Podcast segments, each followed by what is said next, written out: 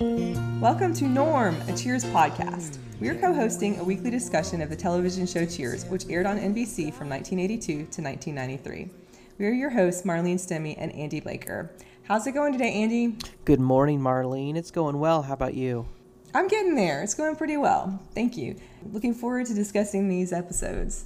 We are now on episode three of season two of Cheers. It is called Personal Business. It was written by Tom Reeder directed by James Burrows, and it aired on October 20th, 1983. The summary of the episode in general is that Diane is concerned that her schedule and work at Cheers is causing problems with her relationship with Sam. She's had some scheduling conflicts with Carla and asked Sam to mediate, and that was a bit of an issue. So Diane decides that it would be better for herself and for her relationship with Sam if she finds other work. And from that, she is concerned that her potential new employer is interested in her only sexually, which also causes her to think about what she is doing at Cheers and why she's there, and if it's just because of Sam. So that's sort of what she's going to be dealing with in this episode. But we start with a teaser that is unrelated to the main story. I titled it The Blubber Butts. I did as well. okay. That's the takeaway from this teaser. yes. Coach is getting a call from Melville's that a table's ready for the Anderson party. And two couples stand up and they look, you know, sort of different. One cu- couple is larger than the other couple. And one of the men asks, What's the first name? Because they only had space for one couple, two couples named Anderson. And of course, Coach says, Ernie, but they call me Coach. know? And then they ask him to call back to clarify. So he's very, you know, contrite at this point. He's like, "Oh, I see," you know. He says, "I'm sorry, folks, I was wrong. It's not for the Andersons. It's for the Blubberbutts." I liked that teaser. That was a and then, yeah, was a good at one. this point too. He's not only just says the blubberbutts, and you see the looks on their faces, but he's mm-hmm. screaming across the bar, "They were ready for the blubberbutts." a legitimate last name, you would think. Yeah, well, right. Well, he is thinking nothing of it. He wasn't right. thinking of it as being an insult or having anything to do with the people in front of him. Right. And so the larger of the two couples heads upstairs, and I thought that the they're interesting looking too because the the man just had this offended look on his face, but it, Uh, he was just an interesting looking person as well. Just his expression was sort of, you know, almost I don't know, like he was in a horror movie or right. something. I guess very like kind of cartoonish. That yes, that yes. And then the woman at first looked kind of mildly amused while this was going on, and then she's, you know, I guess probably a little put out by the description of the blubber butts. I think it's hysterical. I can't even say that I think that it wouldn't be funny now if they had done it. You know, I just think it's funny. Right, it is funny. So, of course, now it'd be fat shaming, but you know, it's also it, it's just funny, right? I mean, it's right. It's one. It, that's what I eh, think. Coach's thing. That's what makes it the best. Is he's just unassuming with it. You know, he thinks he got mm-hmm. the name wrong. So yeah, good start. Good start. I thought it was a good start too. I did wonder why Cheers is sort of the concierge for Melville's, but I, I guess Coach is just kind of helping out, you know, as he would do. Right. So seems like he, he refers to the maitre d or whoever as Vic or whatever. So clearly, you know, they've been around there for a while, so they, they have, have some sort of yeah. some sort of understanding, probably. Right, that's what I would think too. But yeah, I just thought it was flat out funny. In the beginning of the episode is pretty funny too, in a different way. Diane's telling customers, basically going through you know, a roll call of famous writers that drank themselves to death. you know, she's standing at that table in the back, up, you know, in the upper area, and whatnot. She's going through like it's like Dylan Thomas and Delmore Schwartz and F. Scott Fitzgerald. I think Faulkner she mentions. Mm-hmm.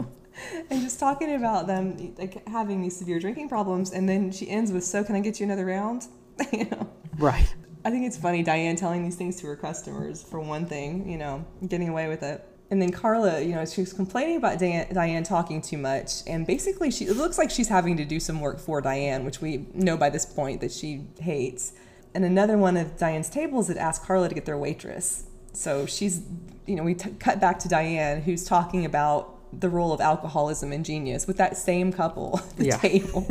so Carla goes over and grabs Diane by the face and brings her back to her table for, for them to finish up. And then at some point, Sam tells Carla to keep her hands off Diane, and she says, "I will if you will," you know. So already we're setting the stage for Carla not being thrilled that this relationship is interfering with work. I do have a question. I want to talk about this. When when we when she mm. grabbed her by the face, I was mm-hmm. looking at that. It looked very painful, but I, I don't know quite how, and I know I'm reading too much into it, but how she grabbed her, you know, like she didn't have like claws, you know, to sink into, but it's like it's almost like yeah. that her that her fingers just suction cup to the face without grabbing onto anything. It was very odd, and obviously yeah. it's a gimmick, but you know, I just I found that a very interesting thing that she would do that, but it's neither here nor there. Was, but I'm like, how did you how did you take hold of that face and drag her like that?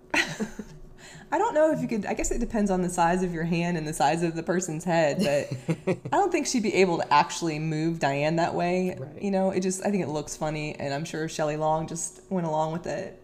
But it does look like she's being pulled across the floor mm-hmm. by Carla by her face. Yeah, you know, it really does. And I wasn't expecting that when she walked up there to get her. I wasn't expecting her to scrap her entire face. Yeah, so Diane asks Carla, or not ask her, she's, uh, you know, tells her not to do that again. And then, like, right off the back of that, asks her for a favor. She wants to switch schedules. And she says that Oriana Fallaci is giving a speech at Harvard. And so she kind of goes on about how this is important to her and so forth. And there was this back and forth on, you know, Carla refusing to do that. She's tired of having to do these favors for Diane, I guess, and having to switch schedules and so forth. I think part of it, because Diane suggests that Sam decide I think part of it is that that it's favoritism. Sam is, you know, apparently showing to Diane, or just that Carla probably, you know, was used to being the only one, and then now she has to deal with Diane sort of being the favored waitress. Mm-hmm. And there's a, I thought a good bit of another good bit of physical humor when she, she says something ever since Carla says ever since you two started and then she like is rolling her eyes and making a disgusted face. He's like you know she gets away with things the rest of us wouldn't. Yeah so there's a back and forth. What did you think of this whole thing? Because it's really a back and forth of Sam you know decided thinking he's being too easy on Diane and then Diane gets upset and pouts. Carla gets angry. You know he's kind of stuck in the middle. Yeah definitely. He really is. I mean it, and it in a way, I mean, you know, obviously, of course, they would do an episode like this. They're flirting with each other left and right at the bar and openly showing, you know, affection, and that's going to irritate probably anyone, but especially Carla. you know, she is, and she's just like, she's really on something here. I mean, in a way, though, she's kind of right. I mean, I, I think, based on what we've seen to this point, just in how they mm-hmm. interact with each other, it's understandable that, you know, she would be getting um, Carla would be getting the short end of the stick, and she just stands mm-hmm. up for it. And it's hard putting Sam kind of in the middle with that. I love the outbursts that he has. Um, uh, right in the middle, it's like a game of uh, t- tug of war, you know. And he's like, "Does anyone want to buy a bar?" right, right. You know, because and and then you know Diane finally does kind of realize that it's unfair to put them in in him in the middle of of it like that. Yeah, I think it's it, Sam does a good job, or Ted Danson, I guess, as Sam does a good job with like the back and forth and just that building, you know, comical confusion going back and forth between them before he's just like, oh, I can't deal with this. Does right. anyone want to buy a bar? yeah. yeah, and then Diane says she's come to a very important decision, but we have to wait a few minutes for that because at that point we get Norm coming in. I believe he asked to see something in a size 54 sudsy, was his expression. he says life's not treating him too well. What's happened is that Norm and Vera have split up, and he's kind of there's a little comedy around that. It's but it's I mean, it's kind of a sad situation for him, you know, but they're introducing it in this funny way because he says that Vera says they no longer communicate and he no longer listens to her. And then he does like the yak, yak, blah, yak. Blah, yeah. you know? right. They're trying to make Norm look on the brighter side and talking about how he can be a carefree, carefree bachelor I think we know by this point that's not really who Norm is, but he's trying to go along with it a little bit. Mm-hmm. I liked the de- description of his new pad when he's talking about he has a new bachelor pad, and they're you know excited for him, and he says that it's like you know that big beautiful building down on the waterfront. like, yeah, take yeah. a left. You drive for half an hour. Don't come at night. Yeah, yeah, that was so. funny.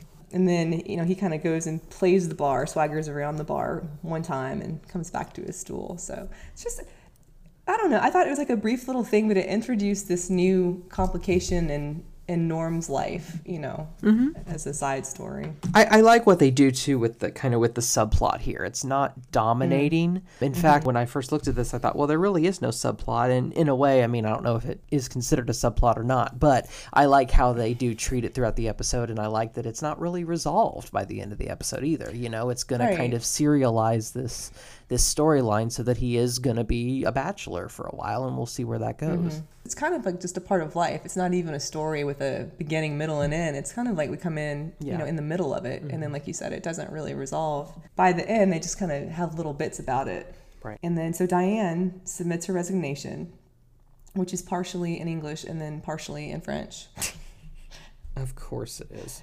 I. I find I, I find that we you know we're saying that phrase about her more and more. Of course, you know Of her course. over the topness. Yes. And then we have Cliff pon- pontificating on the translations from French to English, what that means and how it can't be directly translated, and, and all of that. Which you know, she then tells him that it that means like one must cultivate one's own garden, and I think he said like you're taking liberties with a derogatory sense or something like that. I mean, Yeah. he's just basically making up words at that point, right. You know? I liked this interaction between them. He's kind of calling her out on stuff, and I liked it. Mm-hmm. Yeah, I thought that was that was fun. And then like I would say like that's so Cliff, just like the way we say with Diane, like of course it is, of course she did. It's like that's so Cliff to have this like very wordy explanation. Part of it might be accurate, and then a lot of it's really not. You know, Right. So Coach is you know saying Diane can't leave like this, and they have to have a party. And he's describing this party that they should have, and Norm is reminding him that it's like a lot like this. And I think Coach says something like, "Like, well, I guess that's it, Diane." Oh, so. I thought it was an interesting little bit of Cliff responding to Carla crying. You know, she's over standing by the bar, kind of crying, and he's asking her what's wrong, and seems pretty sympathetic. What did you think of that part? I liked that. I, I thought, I Mm-hmm. mean, again, she's just like I said earlier. She's really just this is her time to shine. She calls calls her out on it, and then lo and behold, here she is talking about she's going to leave, and she's probably just on cloud nine, right? Oh yeah, yeah. So I, I liked how she kind of you know, and but it gets it's serious because you you kind of at first wonder where she's going with all this. You know, she talks about how her old man hit her and she hasn't had a very Mm-hmm. Right, easy life, and it gets kind of there. And then traumas. all of a sudden, she's she's just doing it for effect. You know, she's just doing it to get a laugh and stir up the situation as she does. right, right. The Diane leaving makes up for all of that, like all these traumas she's described, hardships. And it's rather it's, it's great dark humor, you know, and you don't know if all of it's true or not, and it might be, but that's just kind of how Carla deals with things. I think Yeah. the Sam thinks Diane shouldn't leave. Carla is still kind of on this high. She's like, she'll be fine. She has moxie, you know. She's telling her like, you'll be great out there, kid. And then Diane has this little speech about how she doesn't need a rarefied environment. Basically, she's what does she say? Something about like not being a hothouse orchid, and she can survive, and there's weed in her, and all of this, you know. oh my gosh. She gets a job, and then she says she's a proofreader for a small publishing house, which really does seem like something at which she would excel. Yeah, definitely. I mean, that's her background, right? She was a Mm-hmm. lit major, English major, whatever. She this seems like the job that would be the go-to thing for her. Thing for her that she would enjoy. Carla has her little another little scene where she says it won't it won't kill her to congratulate her, and then she feigns death, and falls over on the floor. So Carla's getting a lot of mileage out of the situation, which hopefully will make up for some of her frustration at the beginning. And then we have the scene when Diane talks about not having the job yet, she needs a reference. He indicates that he'll give her a great reference and say that she's the best cocktail waitress he's ever seen, and then he'll tell the you know the employer that he'd like to sell him some land in Florida that he owns. So you know he's clearly can't legitimately say that Diane is a great cocktail waitress. Right. So we've already sort of set up this idea that she's not there because she's great at the job. And then, you know, we switch back over to the Norm plot. It's wondering what she's doing. And then there's this whole exchange of Coach asking how Norm and Vera met. Did you have any of those lines? Because there's one that I would think that you would particularly like at the very beginning.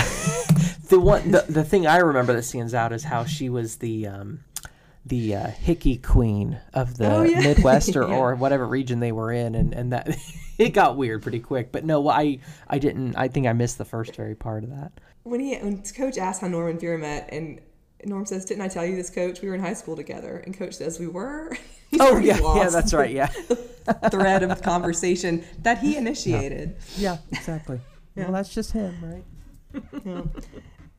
And then, yeah, the conversation about her giving hickeys does get a little awkward. And like Norm said something about the one that she gave him. Was it like the night of senior prom that lasted until Christmas a year ago? Uh-huh. Which Yeah. is a bit much, but you know, I think it just shows they've been together for a very long time. Mm-hmm. So Norm's going to call her, and Coach tells Norm to save a dime and use the bar phone, which I I think that's it's interesting just from a standpoint of looking back to when phone calls costed when there were phones and when they cost a dime, you know, to use. So then Vera has a date, and then Norm says that he has a date. So we have Carla pretending to be the date, you know, over the phone with Vera. I think this part, I thought it was hilarious just because of that voice that Carla does. It really was. I mean, she plays that breathy kind of. I don't know uh, what I don't know what you picture with it. I picture someone just kind of this. I guess what you would call a sex pot, you know, right? Like this blonde Yeah. bombshell kind of girl. And um, yeah, I, I really enjoyed the scene, not just for the the voice, but the lines, what she came up with, how convincing. She just throws herself into it. This was a really good part. Well, she was relishing it. I Oh, she she kind of like tapped Norm on the shoulder to say that she wanted to do this. I Yeah. think you know, and then just the expressions on her face and like you said, the line, everything is so over the top. Mm-hmm. You know, that was hilarious. And then Norm is kind of impressed. He asks Carla if she wants to go out for coffee, which is a bit ridiculous because they're you know just bar pals. But it was sort of, I guess, a reflection of her performance, and she tells him to get real. So then Diane's potential employer calls the bar to get this reference, I guess, from Sam. And Coach unfortunately answers the phone.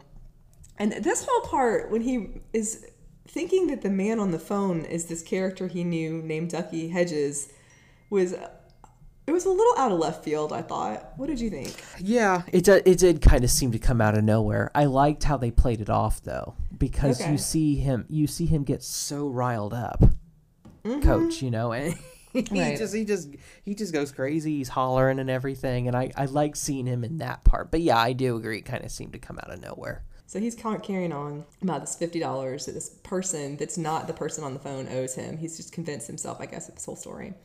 And Sam finally comes and gets the phone, gives Diane this glowing recommendation, and then wants to ask something, Sam something man to man. And of course, Diane is insisting that Sam answer this question, and he's already he keeps saying, "No, I don't think I want to answer that." So he's behaving appropriately. But then mm-hmm. when she keeps insisting, he says like, "Yeah, I've seen her naked." And of course, Diane is mortified. But I noticed that, like Norm and Cliff are sort of slightly surprised in the background and like trying to kind of like cover their faces too, you know.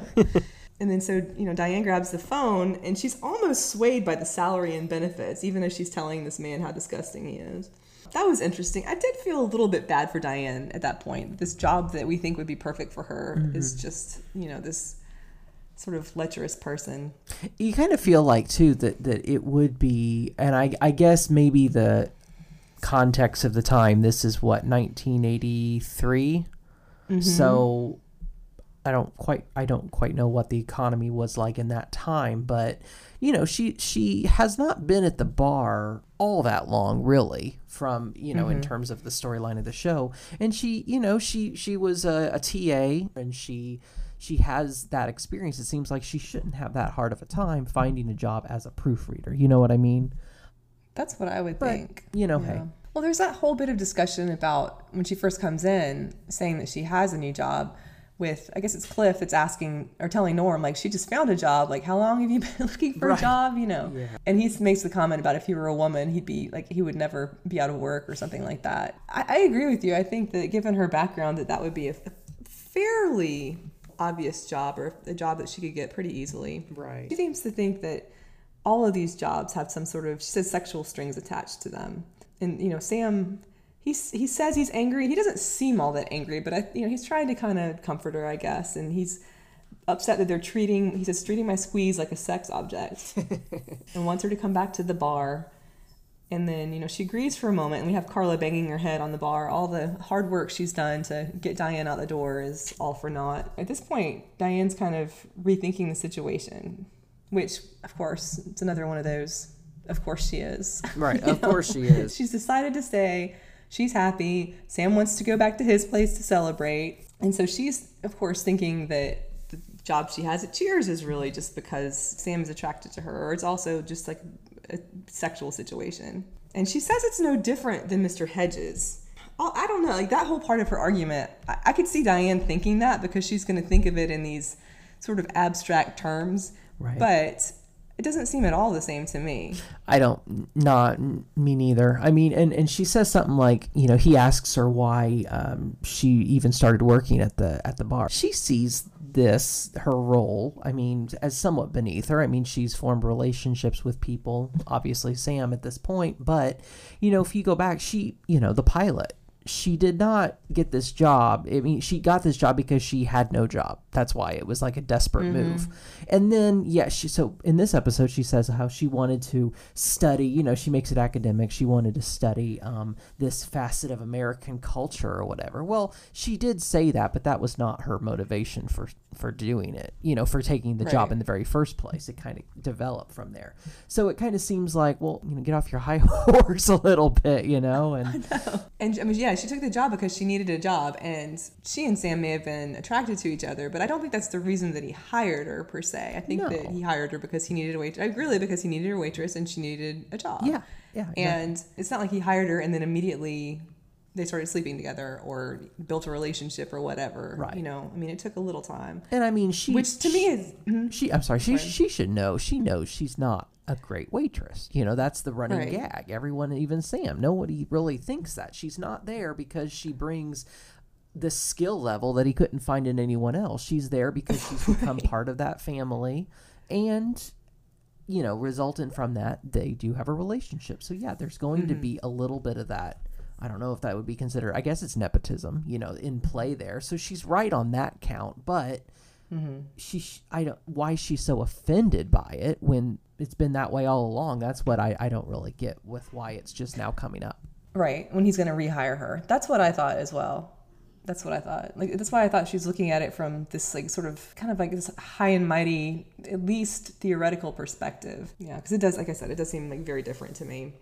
Because it is, it's a relationship. It's not like she's just like being hired because somebody saw her naked or whatever. You know, like Sam didn't ask that question when he hired her. So we follow this with Sam saying that kind of gets in the way that women will talk about sex on the job, and he goes into this routine, like this "what about me" routine.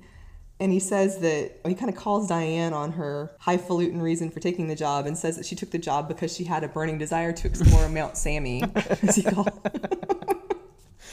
you know. it which- kind of it kind of just devolves from here, you know. Like Yeah. I mean, Oh, he- yeah. he's making a point, but I think they both know that he doesn't have much of a leg to stand on there, and she's just so amused by all of it, you know. And so Mm-hmm. it just becomes, which I I like that it kind of gets into that territory. I like that it was lighthearted. It wasn't really them fighting or her saying that he's being ridiculous in a negative way. Like she's clearly, I think he's trying to amuse her, and she's definitely letting herself fall for that. And I like that because I don't think there are that many moments between them where they have that sort of like levity and like fun back and forth. I mean, some of the back and forth is it's fun for us to see, but they don't always seem like they're having fun. But in this one, they really seem to be enjoying each other, and I like that a lot. Yeah, me too. Yeah, because she's smirking. He's talking about his dignity as a man. Well, it gets progressively more and more whatever, and and yeah, she Mm-hmm. really is just kind of enjoying how far he's going to take this. yes, yes. And he says something about she has no regard for the job, and you continually. He says you continually tell me I have the brain of a cucumber. and I think that's the part where he's over by the like the little, like the coat rack or whatever it is in his office, and he has his you know head on his elbow and so forth. And she's pretty much laughing at that point. yeah, Um, Or he says like she wants her physical lust satisfied. You know, I like that playfulness. I thought that was very fun. it was. Yeah. know, was. and then they have the whole the routine of how long they should just be strictly business. Like maybe they should just go back to having a business relationship and not a personal relationship in order to regain their self respect. I really like the like Sam like it's, it's almost formal, and he's like he's saying like I think my self respect bounces back just a little quicker than you expect. so he wants to reduce the time, and they negotiate their way down to 15 minutes, you know, from one month. What did you think of that conversation? Well, when she first proposed the whole month thing, I immediately thought there's no way that's going to happen. And then sure enough, mm-hmm. they start negotiating downward and downward. And it was, you know, it was funny enough. So Yeah. I, I mean, I like I said, I think it started out from a completely unrealistic premise, seeing how talking about it just gets Sam going, obviously. So, you know, obviously a month is like a, a eternity for these people. So I knew that that was not going to stick around. But yeah, it was it was funny to see it kind of go down to let's run out the door right now. Right, right. It's not that that that situation to me is not hilarious, but I did think that it's like the writing is really well constructed and the way they played it was really good. Mm-hmm. So that yeah, that's pretty much where we end. It's kind of a mm-hmm. it's almost like an old fashioned you know comedy romance sort of ending. I thought. Yeah. Yeah, it is. It, it does have that kind of traditional formulaic feel, not necessarily in a mm-hmm. bad way. It's it's like comfort food, right? It's like, yeah, oh, that's kind of what I thought. here's how it ends. It's kind of expected, but it's a happy note. Everyone's fine, you know. Except Yeah, for Norm. Except for Norm. You For know, Norm, poor Norm. whose story will be ongoing. It like ongoing point. saga. I wonder. I Mhm. wonder how we how we do that. You know, I still wonder. Like I said, I obviously have not seen anything beyond this point. You know, the new the new Right. viewer here. So I I'm just I really want to. I don't know. I really want to see this Vera, and I have a feeling we probably won't, but that's okay. But I like how they portray her this way. You know, I've seen some of um, the spin-off Frasier. Obviously, I you know know a little bit more about that. I haven't seen much of it, but I, I get kind of what they did with certain characters there, where they are always talked about. They're always this this never seen kind of person. You know that there's a total personality by virtue of the fact that you never see or hear this person. So I'm interested to see if we continue it this way or if we actually ever get to meet her. But either way, I mean, wondering if they're going to get back together. I just have so many questions. That's all I'm saying. right. so I, I want to know everything. You know. Oh, I know, I know. I don't like it for Norm, but I do like that it's it, it introduced you know a story for him that we're gonna have to mm-hmm. wait you know to see how it how it works out and what he does and so forth. Right. Right. So, and I also I think it's interesting within the episode that we have Norm's kind of beginning of his side story when he's when he and his wife have split up, and then we have Diane, you know, trying to leave Cheers to preserve the personal relationship, you know, and mm-hmm. then deciding not to. Or to have a month off, you know, which doesn't, of course, work out, but to preserve the business relationship. So there's all of this whole thing about, I guess, like finding your way through relationships and those negotiations and so forth too. So I thought it was interesting that the stories in that small way were kind of thematically similar. Hence the title, personal mm-hmm. business. I see what they did there. What they did with it, Smart writing. it is, it is. But yeah, I like it when they have side stories that don't necessarily have to go into the main plot, but there's some, you know, like a little similarity between them. Right. So I thought that was well done. Yeah. Cool. Well, did you have any other thoughts on it? No, I thought it was a, a good episode. Uh, you know, kind of by the numbers, but I don't mean that in a bad way. Mm-hmm. You know, you kind of Right. you kind of see what happened. I think from the beginning you can kind of tell that okay, Diane's probably not going to find a job, or at least one that's going to work out, and then it's going to devolve into them having their little back and forth in the office. Like I said, it, it, you you expect it from the beginning, kind of where it's going to go. I think, but Right. that's not a criticism of it. It's it's you know it's what we've come to to expect from the show, and it delivers pretty consistently. So it's a good thing. Mm-hmm. Yeah, I would say so. I think it's kind of a good, sort of standard, like you said, but like a good execution of that mm-hmm. type of plot. That will do it for us today. You can find us on Facebook, Norm, a Cheers podcast, and on Twitter at Cheers underscore Norm. You can listen to or download old and new episodes at the usual places Apple Podcasts, Google Podcasts, Overcast, and Spotify. Leave us a like and comment and join in on our community there. Thanks so much for listening.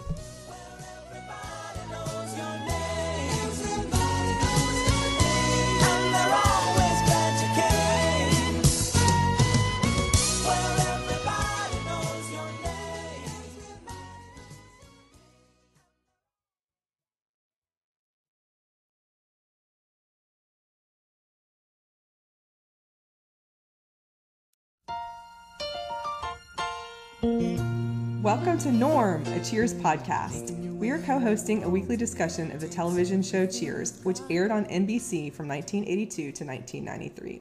We are your hosts, Marlene Stimmy and Andy Blaker. How's it going, Andy? Hey, it's going well. How about you? I'm doing well too. I'm excited about this episode in particular. It's episode four of season two, Homicidal Ham, and I, I think it's a standout. We'll kind of get into the discussion and see what you think of it as well. This one was written by David Lloyd and directed by James Burrows, and it aired for the first time on October 27th, 1983. So I guess in a way, I mean, this is the episode they had on before Halloween. It's not necessarily like a Halloween episode, but it has some themes in there that you might consider a little bit on, like you know, spook, spookier or darker than some of the other episodes. So Right. You got you got some betrayal. You got some murder. You got. Some, mm-hmm. you're right. You got some. right, some costumes. Uh, yeah, There you go. The general summary is that Andy Schroeder, the ex convict that Sam set up on a date with Diane in season one, comes back to rob the bar. Now, Diane is convinced that Andy is essentially a victim of the system and that what he really needs is to find his true calling and be happy in the outside world outside of prison. But when she arranges to perform a death scene from Othello with him because he wants to be an actor, things start to go awry. Okay, so we start with a teaser. Carla looks like she's pregnant again. Now we know that two episodes ago she had her baby. There's a whole episode about that where her sister, also played by Rhea Perlman, filled in for her at the bar. So Carla is decidedly not pregnant, but she looks like, like more pregnant than she ever was before. And so Sam asks her about it. She talks about having gotten better tips when she was pregnant. So she's basically like stuffed her stomach to make it look like she's still pregnant. Mm-hmm. So there's a whole there's a bit about that. And then coach says to Sam, that's absolutely dishonest. I mean, you should tell her to get rid of it. Follow up line to this, I can't do that, coach. And he says she's Catholic. Kind of says it quietly. Mm-hmm. Coach is like, oh yeah. Now the teaser goes on from that part. Had they ended it there, I think it would have been perfect. Mm-hmm. but it goes on. A customer kind of like bumps into Carla. She says something about being in a family way, and you know her, she's having to rearrange the stuffing as she goes over to the next table. So everything is like out of whack. Mm-hmm. And she tells the customer the kid's going to be a swimmer.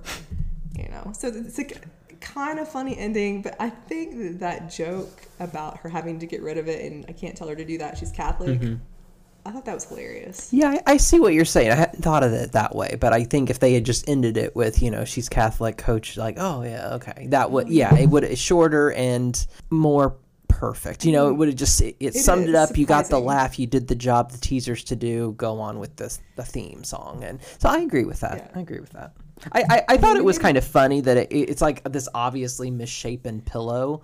Like you have to kind of double true. check to see anything, and it kind of when she bumps Mm-hmm. into the guest, it kind of shifts up toward her left under her arm. Like it's really Uh-huh. obvious. So I kind of again goofy. I kind of like that part, but I I agree. Yeah, that that's true. It went on a little longer than it needed to. And it's a gentler way to guess to end the teaser, but I like the surprise of. I mean, they basically made an abortion joke, you mm-hmm. know, Yeah. and it's not extremely like in your face obvious, but I thought. I mean, regardless of the era, I think it's probably even funnier than it was in 1983. Mm-hmm. But I still think it's just really funny It and very surprising Well- that they just popped that bit of dark humor right in there. Right. And it works on two levels. You've got the it as just the abortion joke and then you've also got no uh, I'm sorry, you've got coach being his confused self, you know, it's not what Right. he meant and Sam knows that's not what he meant. So it, it kind of plays on a few different levels there. right right sam knows that that's not what he's talking about at all but it was a, a good and you know kind of dark comeback from sam and then coach just like oh yeah of course you can't get you know still doesn't know what's going on Right. we start the episode and don't we start basically with sam noticing that someone's initials are carved into the bar? Yep. he's talking about that and he's you know upset legitimately so because somebody has um, defaced his bar. You know diane is saying that it's like you know someone's boyfriend her name and a boyfriend or whatever and it's sm so sam malone plus diane chambers. And they don't directly say that she carved that but that's and like no one else would. That's the implication. Yeah. it doesn't seem like a diane thing to do though I agree. That does it, it kind of seemed like that would be beneath her. You know what I mean? Of all the things that would be beneath her, that would be one of them. So yeah, it does seem like kind of a out of character thing to have happen. Yeah, but I guess I mean I guess the idea is that she's so smitten that she's carved initials in the bar. But I, yeah, I still think it's a bit much. At this point, we have um, Andy Schroeder, who they call Andy Andy, come into the bar and says "boo" to Diane. So that's a little Halloweenish too. You know, I mean, he's kind of frightening, I guess, as he mm-hmm. is. he surprises her, and you know, Sam is sort of nonchalant about it. Diane is like pretty upset that he's come back and he's a murderer and so forth. And you know, Sam's trying to tell her that he's a customer just like anyone else. And then we have the whole scene with Andy pulling a gun on Sam and demanding what's in the register. So what was your take on all of that? I liked well, I really liked when, you know, he's kind of got the gun and, and we have um let me think here. We've got Diane, Carla, Norman, Cliff on the other end of the bar. And they're all just frozen and they're talking out like the sides of their mouths, you know. Um talking about they're gonna jump. I, I liked that gag. I thought I liked the back and forth between the four of them at the end, uh, at the other end of the bar. That I like that part. Yeah. I like the part too when at the beginning when Andy tells Sam to let the other guy get the money and Coach introduces himself. yeah. It's like let the other guy get it. He's like Ernie Pantusso, call me Coach. Call me You coach. know? Yeah, that was that was in the middle of a robbery. but yeah, the whole thing with Norman Cliff. I mean, this is sort of like when you know when they have their own little side show going on. That's what this reminded me of. Kind of Yeah. discussing how to help Sam and where they should jump in and so forth. And then Cliff had his statistics about 33% of the time, I think it is, someone carrying a gun won't use it if the gun if the gunman is challenged. And you know, Norm like wonders why that's significant. And Cliff is like, so if he's already shot two people today, you're in luck. We're in luck. Yeah, so yeah, I really thought that was funny. it was. And then Carla's suggestion that Diane could run around in circles, flapping her arms and draw the fire was pretty funny too. So everybody, I, I like that. I like the kind of like the peanut gallery over mm-hmm. there while the bar is being robbed, trying Right. to come up with a solution. and then of course Carla is the only one that does anything. It seems like Sam kind of conveyed that he needed some help, and so she ducks out of sight. Well, and by that, yeah, exactly. And then by the time she actually is able to kind of, I don't know, I guess ta- he didn't exactly tackle him. She kind of jumps around his neck and pins his arms back behind his behind yeah. his back. But by that point, Andy's kind of surrendered the gun, and you know, basically, I mean, he willingly did it. You know, he looked away, he put the gun on the bar, and Sam grabbed it, Right. and Carla tackled him, and it becomes Mm-hmm. clear this is some sort of cry for attention that he's doing. And then Norman Cliff rush around after everything is settled. Mm-hmm. They like okay now and run around to, Yeah. help. and they get up and they're like, "What can we do?" How can we help? It's all settled. It's all done. So, you know, Andy's saying he wants to go back to prison and he can't make it on the outside and so forth. And, you know, Diane's asking him what he wants to do. And I think she, at this point, is, I mean, I think the whole time she's genuinely interested in what he wants to do. But I just thought at this moment, she's not making like an issue or, you know, cause out of him. She's just really addressing him as a person. Mm-hmm.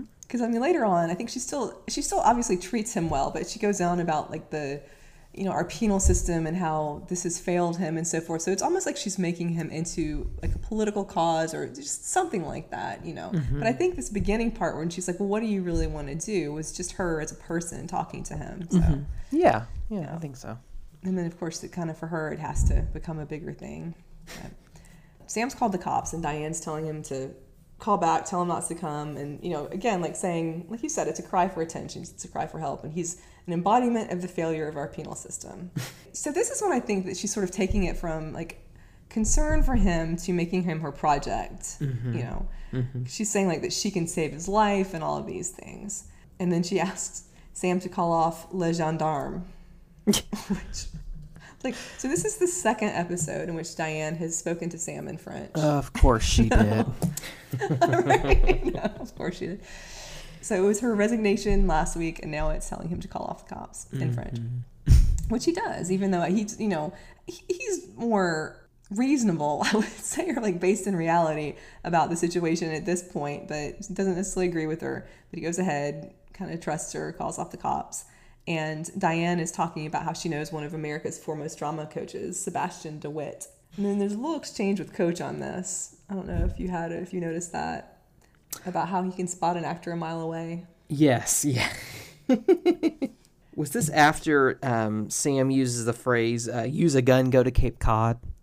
Was this after that? Yes. Okay, I wrote that What line was down. it? Hmm? It's it's right before that. Oh, Because she's it ta- is. they're at the table and she's talking. Yes, she's talking about the professor and says he can spot an actor a mile away. And then Coach says, "Boy, that would come in handy in a drive-in," which is Oh yes, that's right. well, yeah, 'cause it's, it's interesting because I don't, as a line, it's not that funny. But if you imagine Coach just like in his own world thinking about what that would mean, I think that's what mm-hmm. makes it really funny. Right. And another little detail in this that I noticed is like Norman Cliff have still been standing there, kind of like guarding Andy. I mean, they're just standing there doing nothing, but they just kind of mosey off once Sam comes back out. like all their work for the day is done. Mm-hmm. yeah. This is, I, so I think this next part is what you're talking about. That what was it? Use a gun, go to Cape Cod. Because Diane is telling Andy that if she thinks he's good enough, then she'll arrange to have Professor DeWitt see him perform. Mm-hmm. And then Andy says he wasn't expecting anything like this when he came in to stick up Sam's bar.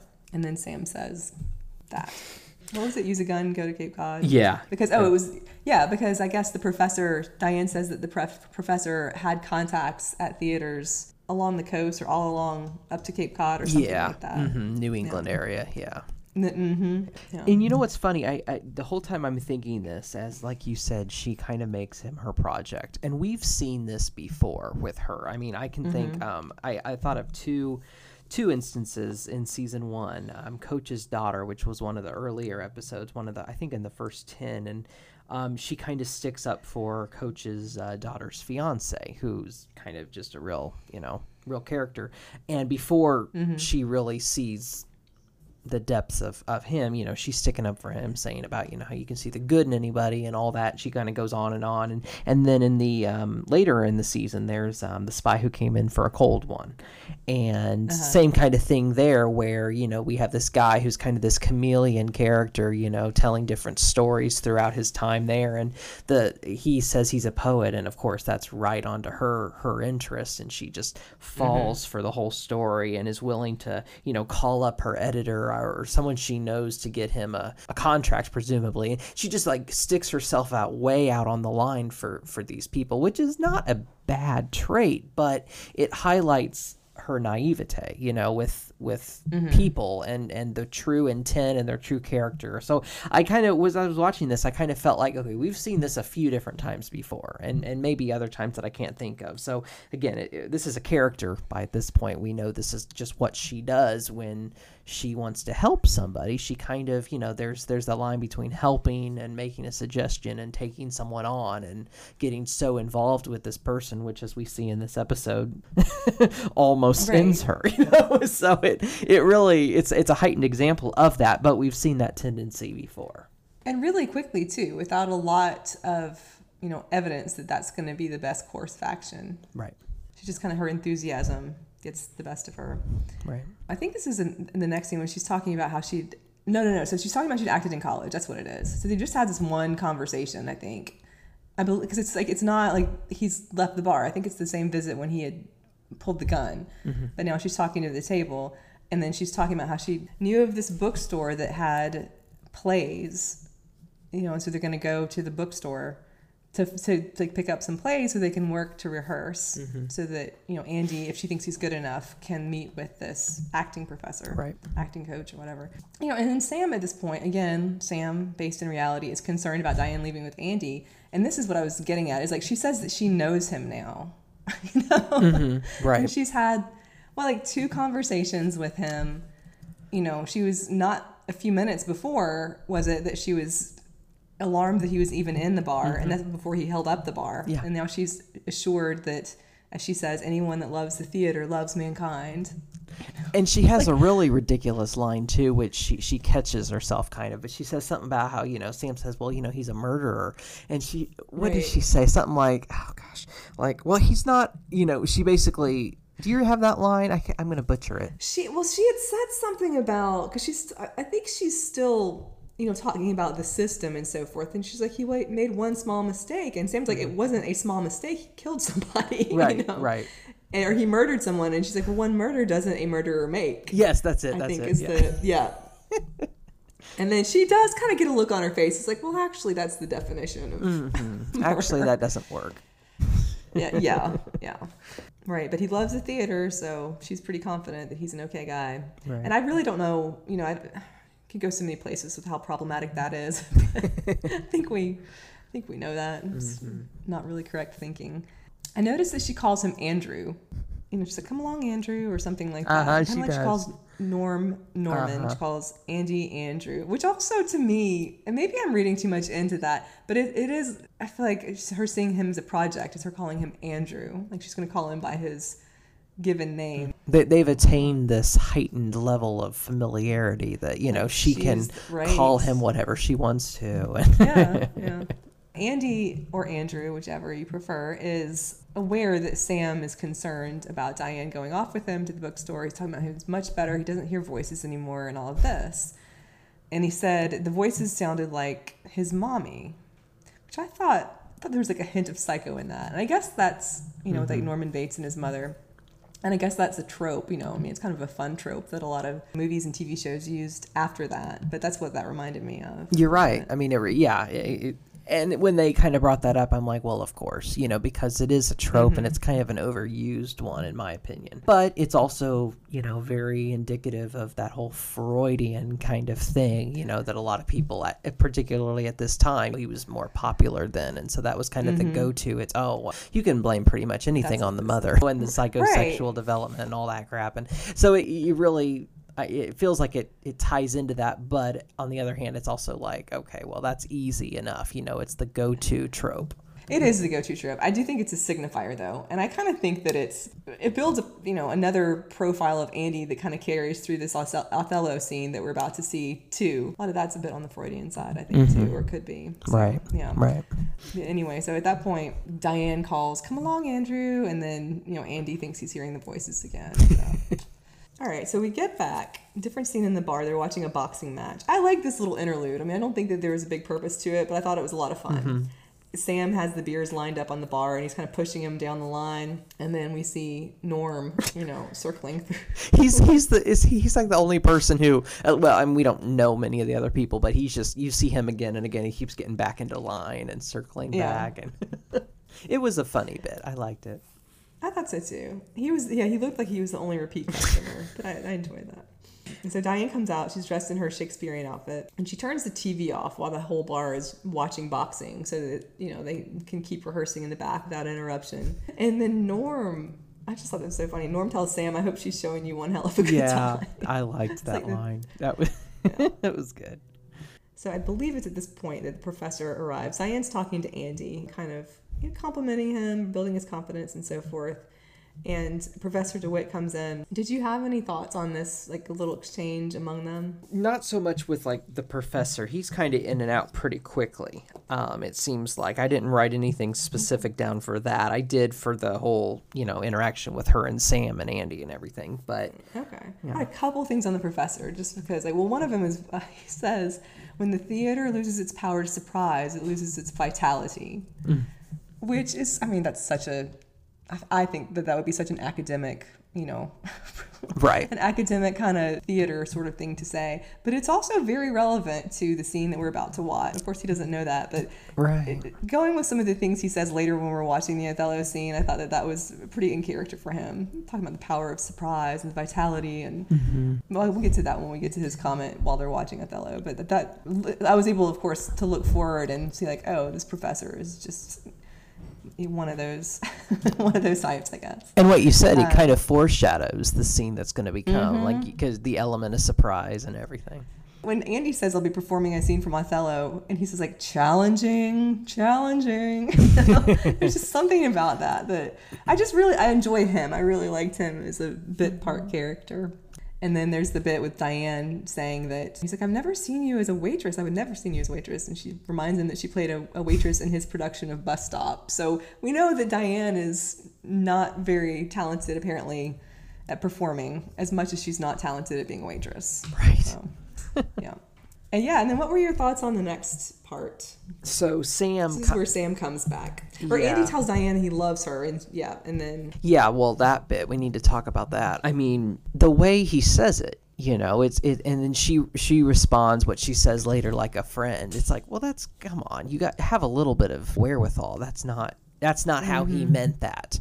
That's not something you normally, even friends, at least, I don't know, in my experience. I mean, you might say it, but there's a very different way how you would say that, versus Right. this. He's like looking into her eyes and, you know, he's very serious with it.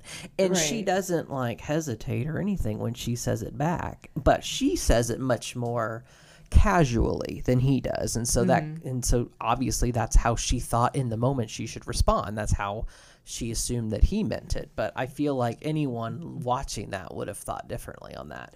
But anyway, so she he says that, and you know he's going to go into the bathroom and get into costume, and uh, Sam comes back to her in the back room there says that hey he was wrong about about Andy and and her working with him and all that. So that's what I have in terms of the Sam and Diane interaction. She says, you know, she'll Yeah. is that enough? You know, she says, "We'll just write it down. We'll be good." You know, this this his his copying to saying he was wrong about something, and then yeah, um, and I like that he did that. I sort of like that Sam was able to. It's not necessarily his interest in acting or something that he would have necessarily thought of before. But I like mm-hmm. that he came back and said that to her. Yeah, it's true for sure. Yeah.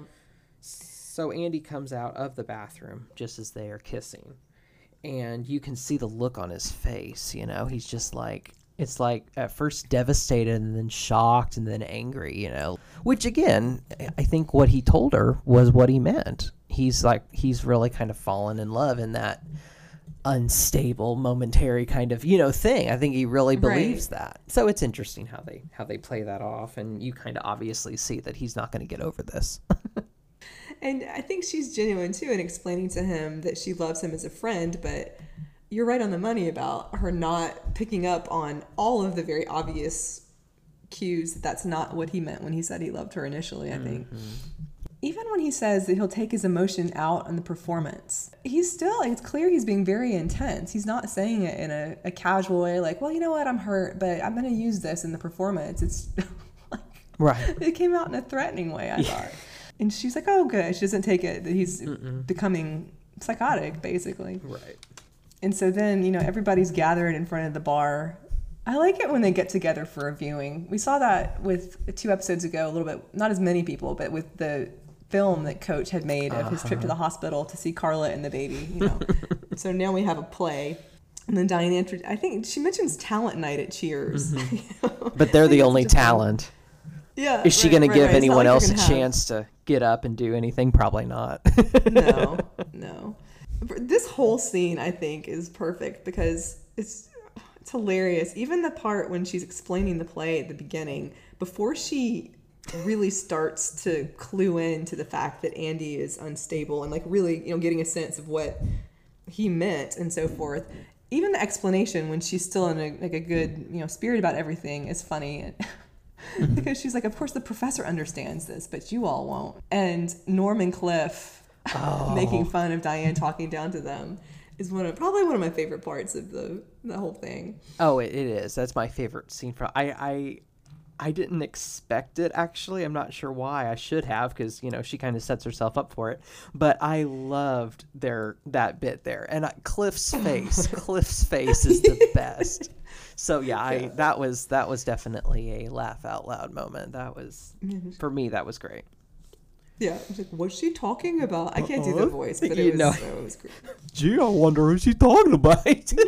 Norm? and it was a way it was funny but it was kind of calling her out on her on her bs you know kind of like yes. you're you're being a snob you know shocker of shocks but it just, Uh-huh. i liked how but they also mean it in a more playful way they they're obviously not gonna be super not- offended by it but Right, they're not angry, but it's No. still like it is calling her out, you Yeah. know, and having some fun with it too. right I think that Shelley Long does a great job going through this explanation of the play. Like when she realizes that the plot of the scene is mirroring her recent experience with Andy, mm-hmm. you know, and she's going through this description of what the play is about and then what the scene is about.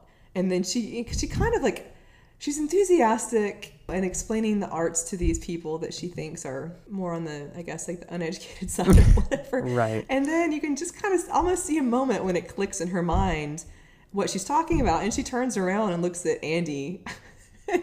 just the image of him standing there, mm-hmm. looking menacing behind her. Because doesn't he? He kind of has his arms folded and he's glaring at her. From that point on, you know, she's kind of stalling. She starts to give background on the 16th century and doesn't want to do the scene. I thought that that was well done. That mm-hmm. whole, like, you know, like, let me just show you this part. Let me tell you more about this. yeah i liked it. it it like you said it's this gradual awareness and he's just glowering at her the whole time you know like just you know this intense homicidal stare and um i think that's it, it's uh, the way she plays it yeah it's very gradual but it was yeah she did a great job with that And then Sam is, you know, kind of trying to to calm her nerves, I think, and get things going. He's gonna he's like, "Let me give you a little kiss." she's like, "Don't touch me. I barely know you." You know. so she's like pretty much clued into what all I think had happened Right. with Andy. And there was a line in here. I'll just I'll do this part, and then if you had a line you like, we can do that too. Because really, this whole scene is I think rich with great sa- statements and sayings. Mm-hmm. But she says she's describing Desdemona, the scene of Desdemona being in bed when she, Othello comes in thinking, very mistakenly, I assure you, he's completely off base on this one. He'll be sick about it in the morning. she just like keeps going on and mm-hmm. on. you know? Yeah, and then so she's getting in the bed and so forth. What, so that whole first part, did you have anything on that? Like when she's like, the, I didn't want to. I just I'm, I'm very enthusiastic about it, obviously. Yeah, so I didn't want to just talk through the whole thing. No, no, you're fine. No, I like I said, I it was one of those where I I just wanted to watch it without like bothering to write everything down because it was that enjoyable. No, you go for it. Like I I, I Okay. just thought it was the whole way they played it off was really good. So she's in the middle of the scene. She looks visibly nervous, and then she jumps up. I mean, after a few seconds of him reciting, I think, and she's like, "There, you know, like that's enough." And then Sam says, "I thought this is a great line too in the context of what's going on." She's like, "The sooner you start, the sooner you'll be finished." you know, so there are all of these just kind of you know ominous things that are being mm-hmm. said that I think are really funny. There was one line in here, if I can say real quick. I, I think it was Yeah, no, before go for it. this. Um, going back to, I, I liked how they kind of tied it in with Cliff and Norm. You know, kind of calling her out for saying, you know, they're not going to get the plot of Othello or they don't know what it is.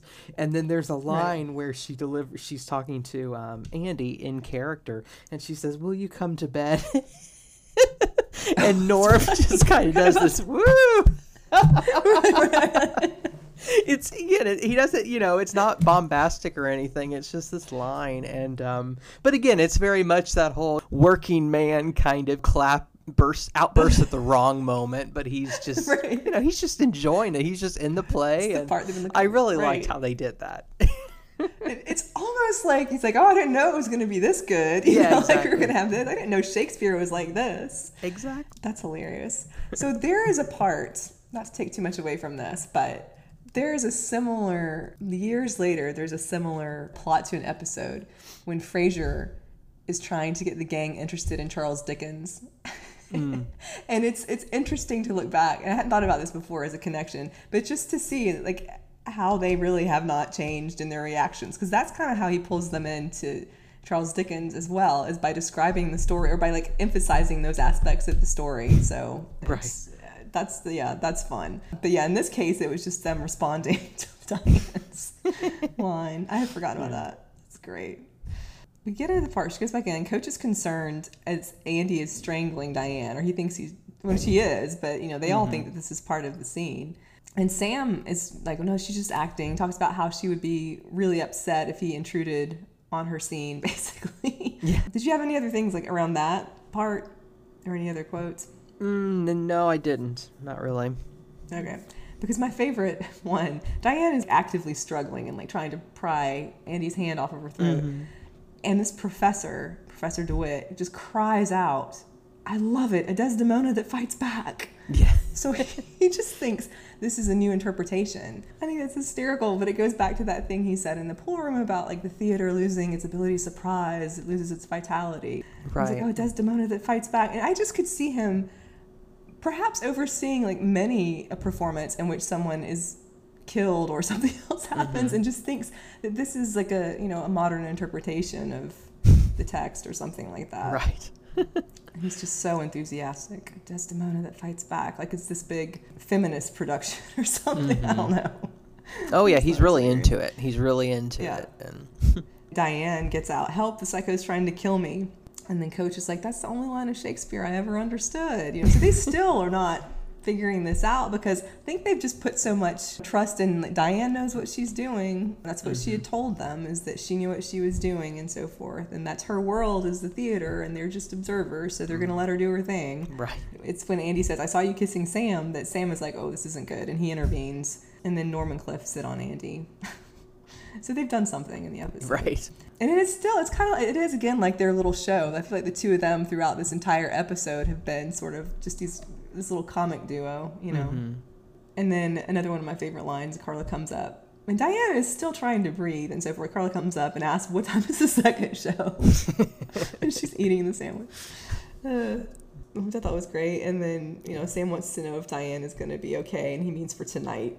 She shoves him over. So, you know, just kind of like a fun ending, but It was it was kind of an Hmm. abrupt ending actually. I was kind of surprised that there wasn't more to it. Like we didn't, you know, I mean it ended she's safe obviously, but I kind of thought, oh, there was going to be I guess I've come to expect the Sam and Diane in the office kind of bit. But it, it so I Mm, felt like it ended abruptly, but I enjoyed it when it it, it, it resolved itself. Well, did you expect it to be a scene when they were talking about like the expectations of what was going to happen, and then the back and forth of what Diane had thought versus what happened, or is that what you're kind of thinking, yeah, like a, just a breakdown something. Scene? I guess there'd be something, Mm-hmm. like I said, that I, I don't really know what I expected, but I guess I just thought it would be a little more drawn out. And I'm not complaining because I think it, you Yeah, know, it's- it, it, it did perfectly fine for what it needed to do. Like I said, the way it ended, yeah, he's he kind of comes off as a little cold almost, you know, like, oh, I was making sure you'd be okay for tonight. like it's all of a sudden about him again, you know. Yeah, but it worked. yeah. It worked. It does, and I mean, it's kind. of, I guess he's. I assume he's thinking like, well, she's okay. Like, you know, she's there's and the harm is over, so Right. he's gonna think about himself again. Right, right, exactly. Yeah. Did you have any other thoughts on the episode? I have a couple. I just really enjoyed it. I don't Yeah. think I have anything that we haven't already addressed. It's just very enjoyable this this character because Mm-hmm. again, you you know it's not going to clearly end with him being redeemed, so to speak, but Right. it was one where I also kind of wondered where it was going to go. It wasn't as like I couldn't expect exactly what was going to happen, so I enjoyed that. But no, I just I thought it was a very enjoyable episode. I thought they had some really funny bits in it with Cliff and Norm, obviously in their bit. Again, that that does it for me. That was just the best part of the episode, hands down. I love that last scene, the play scene. I think it's really enjoyable. I like that. I like that you didn't, like you said, like you don't know exactly where it's gonna go, you know. But it's just at the same time, it's perfect. It makes sense that this would all come out in this production Right. of Othello, you know, and that that's something that Diane had set up. but it's you know, it's like her her best intentions. Like we're talking about the person she's trying to help, but it's also become a project, and so she set all this up. This is going to be this great humanitarian thing that she's doing, but she's just set it up almost in a way that assures her own demise, almost. right, you know, right, exactly. I thought that was great, but again, like not something you could see coming. I liked, I just really love this Professor Sebastian DeWitt because I think that he himself is funny. I mean, he's a fish out of the water sort of academic type. He doesn't seem like he's very aware of that, and he's just this. He's kind of a you know pleasant, enthusiastic character. Mm-hmm. Seems like somebody that would relish the theater, even if he doesn't quite see what's really going on. And then I like this it's like Diane's almost in between her life at Cheers and then this academic life with this person there because he really doesn't know that she's being strangled in the scene. And he's like a Desdemona that fights back, you know. and you would think that that would be something that Diane, if she were an observer, would be very into and like in this you know very academic interpretation. But she's like, I'm being murdered here. Can someone Yeah. do something? Right. in a very down to earth way. I like that contrast between him and the people in the bar as well. Yeah. I thought that was a lot of fun. Yeah, it's a Um, good episode. I can see why this would be up there for you. I mean, it, I, at this Yeah. point, me too. I mean, really, it's it's a good Mhm. episode. I thought it was a good use bringing Andy Andy back as well because I could see like if they brought back a character just to you know to bring back a character that it could go well or not so well. But I thought that he was even more enjoyable, or at least the story was even more enjoyable in this than in the first episode. You know, it sort of built on that nicely. Yeah, And I like it when like if shows are going to reuse a guest character, I like when they do it really well. yeah, So yeah, all right, well those are all my thoughts. yeah. Good Um, episode. Just a lot of fun. Enjoyed it. Made me laugh a lot. Yep. that will do it for us today. You can find us on Facebook, Norm, a Cheers podcast, and on Twitter at Cheers underscore Norm. You can listen to or download old and new episodes at the usual places Apple Podcasts, Google Podcasts, Overcast, and Spotify. Leave us a like and comment and join in on our community there. Thanks so much for listening.